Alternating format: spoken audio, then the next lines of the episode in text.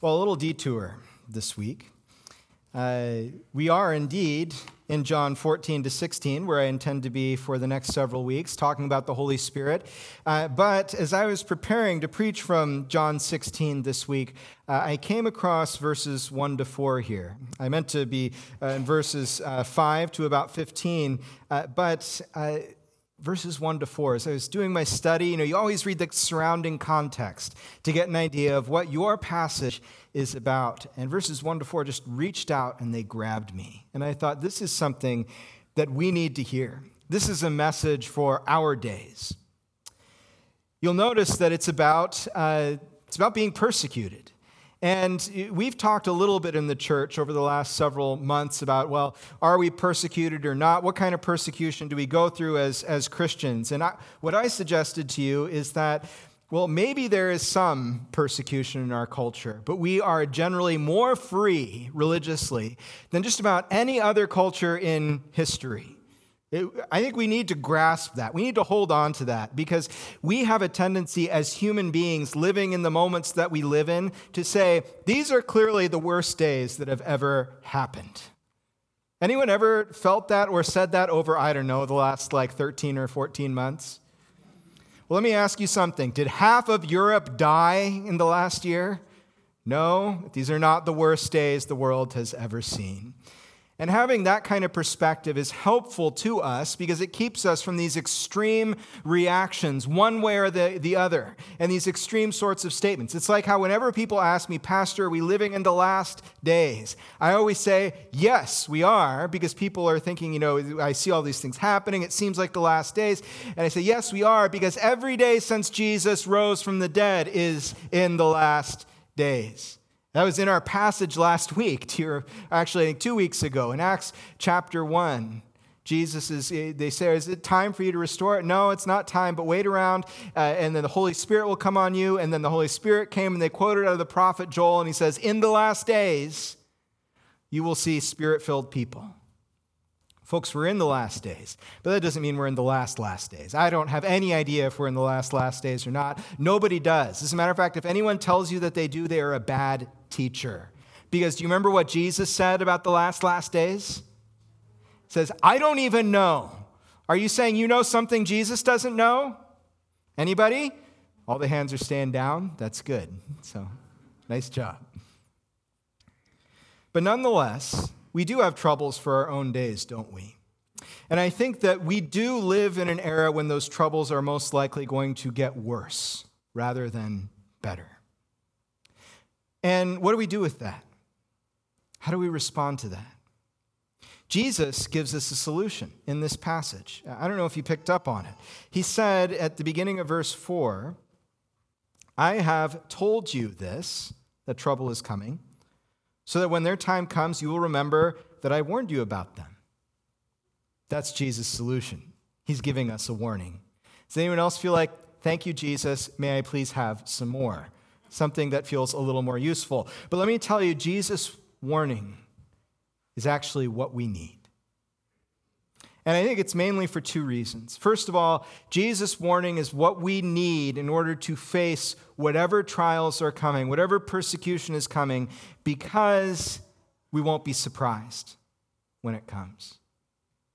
I think that a lot of Christians have been surprised over the last year that the church hasn't been treated like it's a special institution deserving of a lot of protection and respect. Has anyone felt like that's what's been happening over? I think it's pretty inarguably the case that most people in the culture, you know, when, when our governor said uh, we need to uh, keep the essential institutions open, was the church on the list? No.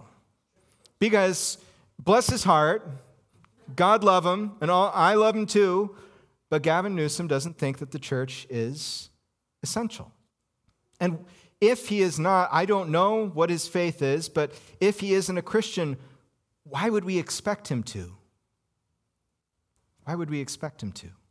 Why would we expect anyone outside of the faith to treat the church and Christianity like it's the most important thing under the sun? If they believed that, they would do it.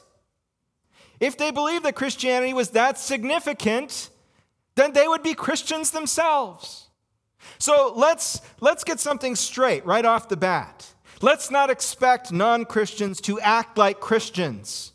And if non Christians don't act like Christians, let's not waste time getting angry about it because that's the job.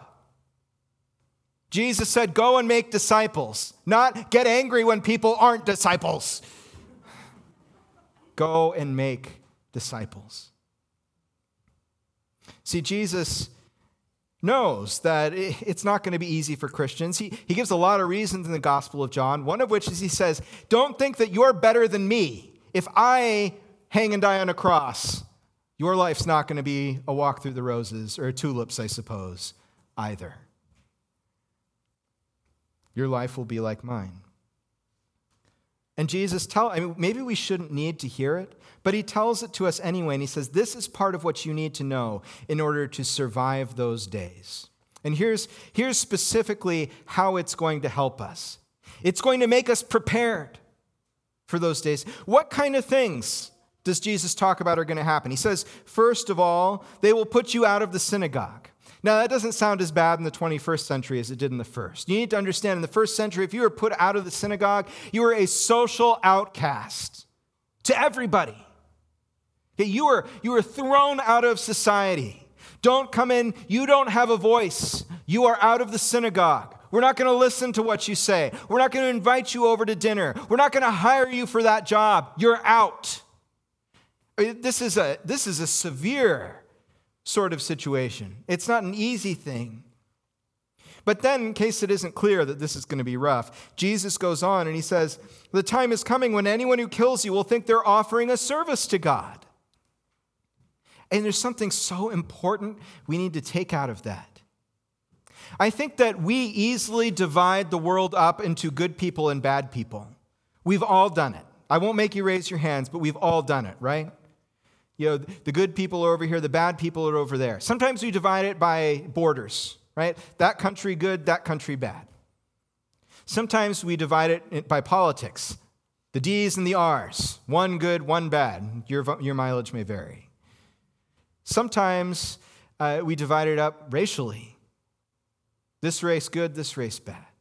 Sometimes we divide it up by uh, the way we think about certain things, eh, whether maybe even in the academy, in the universities. People, you know, the people who think this way are the good people that we want to hire, and the people who think that way are, are the idiots, and we don't want anything to do with them. I came across a person I, I used to go before I got, you know, uh, how do I describe it? Before I got too weak, maybe, uh, I used to go to the uh, Tulare Astronomical uh, Association meetings out in Tulare. It's like from Lemon Cove, it's like a million miles away. And if you know anything about doing astronomy, you do it at night. So uh, driving a million miles out to the outskirts of Tulare, like it's not this side of Tulare, it's that side of Tulare. And driving all the way out there at night to look through telescopes and stuff with people, and then having to drive back, it's like I can't do this anymore. I'm just I'm too I'm too old or something. I'm sleepy all the time. I can't do it. But I went once. I went to an, an initial beginning astronomy class, and while I was there, I got to talking to someone sitting next to me, and we were sharing our life stories a little bit. And, and I shared, well, I'm a pastor at a church. And this person you know, started to say, oh, yeah, you know, I used to go to a church, but you know, the church is just full of a bunch of hypocrites. And he started telling me everything that he'd ever thought was wrong about the church. And the first thing I thought was, who does that? Who, when you go up to somebody and you tell them, this is what I spend my life doing, says, wow, I have no respect for that at all. It's, it's rude. But secondly, as I was listening to this guy, I thought there is a problem in our thinking when we get to that point where we say, all those people over there are bad. Because that's not what Jesus says here. Did you notice? He says, The time is coming when anyone who kills you will think they are offering a service to God. They're trying to be holy. They're trying to do the right thing as best as they can understand it. Now, I'm not saying it's not a bad thing. It clearly is bad. Don't go around killing Christians. There's no good reason for that. And of course, we can extend that. Don't go around killing anyone just because they belong to a group. That's not what God has planned for us. But I think we need to recognize something about the people who we feel like are on the other side. They're not trying to be evil. And how would that change the way we looked at them? See, I'm convinced that if we understood what the truth that Jesus is giving here, that people are generally trying to do the right thing even though they're failing, we'd stop getting so angry all the time. This one I think we need a little bit of public acceptance on. Has anyone been angry this last year? Has anyone been angry at the governor? Has anyone been angry at the president? Whichever one. Has, has anyone? No, you're not, Julie. So yours is higher than everyone else's, though. I don't know what that means. Has anyone been angry at their neighbor? You've been angry. That's not what Jesus is calling us to. Because that anger comes from, I hate that they're doing that wrong thing. It offends me. But Jesus is telling us a lot of the time those people are trying to do it right and they are deceived. And if we believe that, what would we feel toward those people instead? I mean, I'm thinking it would be pity, compassion, love. But let's be honest, that's not where we've been. We're angry that our, we feel like our rights are being violated, and we're angry. And we assign easily the worst motives to the people who want different things than we do.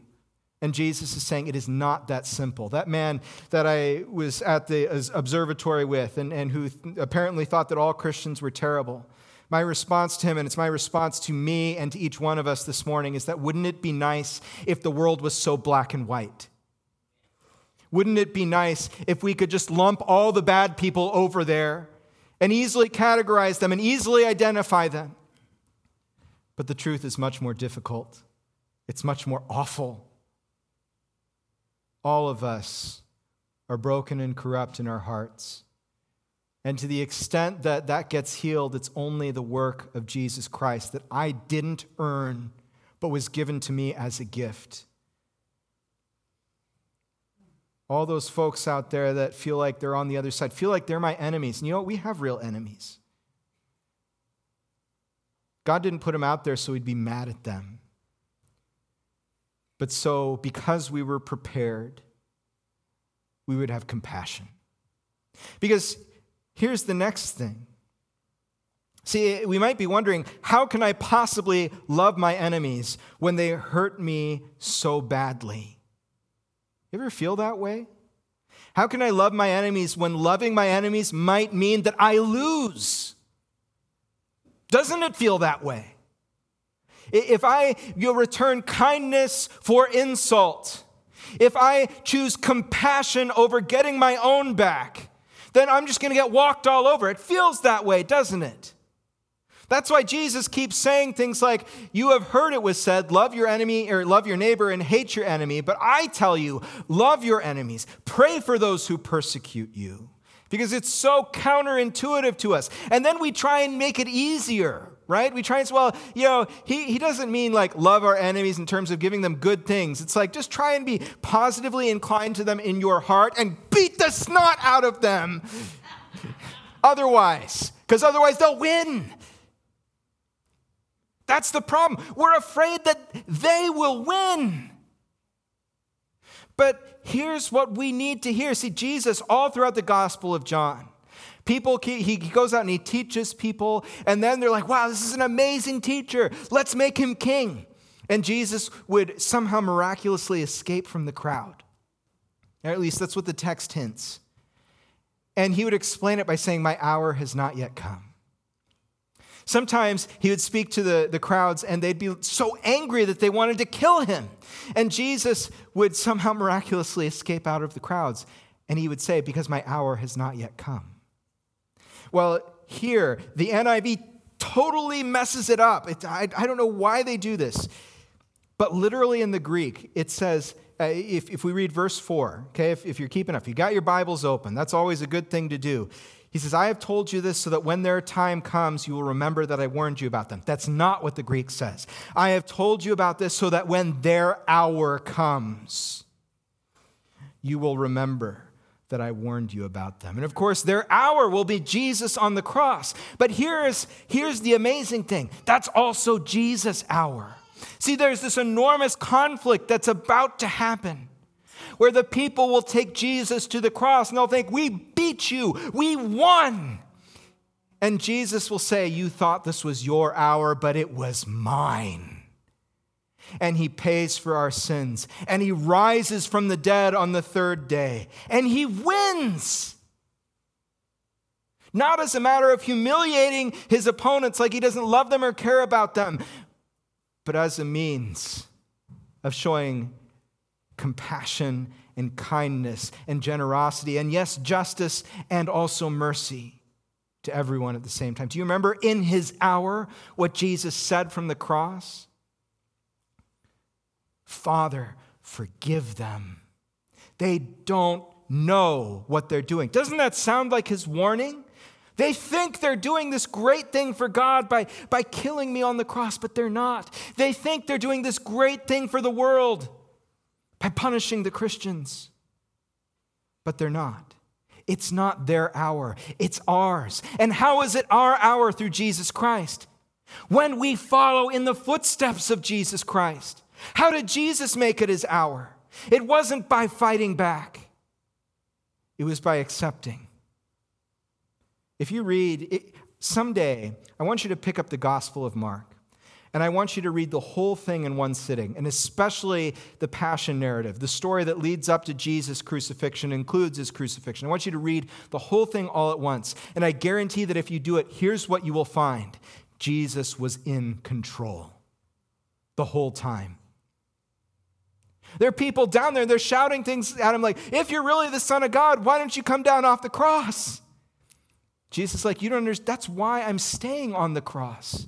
I'm really the son of, I can pay for your sin. I really could call the angels down. They really could fight, but I'm not going to do that because my victory is not a victory of grinding my opponents into the dust, but lifting them up and rescuing them and saving them forever. Folks, if we are angry at our enemies in this world, we are not like Jesus Christ. We are not like Jesus Christ. How are we going to live? How are we going to live? Let me close with this thought Jesus is always honest with people that following him is going to cost them something. If you've been here at the church very often before, I try to be really careful about throwing stones, right? People in glass houses and all of that. But there's one that is so clearly a lie from hell as C.S. Lewis would call it, damn nonsense. That we need to call it out. And it's this, this prosperity gospel that teaches that if you follow Jesus, everything, you, you will be healthy, wealthy, and wise. And if you're not, it's because you don't have enough faith. That is not what Jesus calls us to. That is not, that's not the example he left us. Did the prosperity gospel forget that Jesus died on a cross? It tears the heart out of the gospel. Jesus, instead, when people come to follow him, there's this great passage in the gospels where this guy comes up to Jesus and he says, Jesus, I want to follow you. I'm going to follow you wherever you go. And Jesus says, You know, birds of the air have nests and you know, foxes of the field have dens, but the Son of Man has nowhere to lay his head. So the guy came up and said, I want to follow you, Jesus. And Jesus says, I just want to make sure you know I'm homeless. Is Jesus the worst evangelist who ever lived? I don't know. I tend to think not. Someone comes up to him a, minute later and says, Teacher, I want to follow you, but let me first bury my parents. We don't know exactly what he means by that, other than let me take care of my family obligations. And Jesus says, Follow me and let the dead bury their own dead. See, when people came up to Jesus, he didn't say, Everything is going to be great from here on out, smooth sailing, everybody. He said, Count the cost. And if you aren't willing to pay it, then you can't follow. Folks, after all of this time and all that we've been through as a people, have we been more concerned about our own rights and our own needs, leading us to anger, or more concerned about living as followers of Jesus Christ and saying, I am here for you? I live my life for you, my neighbors, and above all, for my God. And I will be like him in everything that I do, insofar as I possibly can. And if you're wondering this morning, how are we going to possibly ever pull that off? The first way is we remember Jesus' warning. So we're not caught surprised. So we understand why people oppose us and out of what sort of heart they oppose us. So that we can oppose them with the heart of Jesus Christ, which isn't really opposition at all, but an invitation. The second thing that we need is the Holy Spirit. Because, folks, brothers and sisters, if I was going to be honest with you today, if this was up to me, I have already failed. You have already failed. None of us can do this on our own. And we're going to discover in the next several weeks how the Holy Spirit helps us to do this. And I'll just give you a quick preview. This is really the last word, I promise. Uh, we're going to talk about how the Holy Spirit is the presence of God to us. So much so that Jesus can say, It's good that my presence leaves, my physical presence leaves, so that you can have the spiritual presence of the Holy Spirit. And we're going to talk uh, as well about how the Holy Spirit leads us into the truth about ourselves and about the world, about sin and righteousness and everything that we need to know.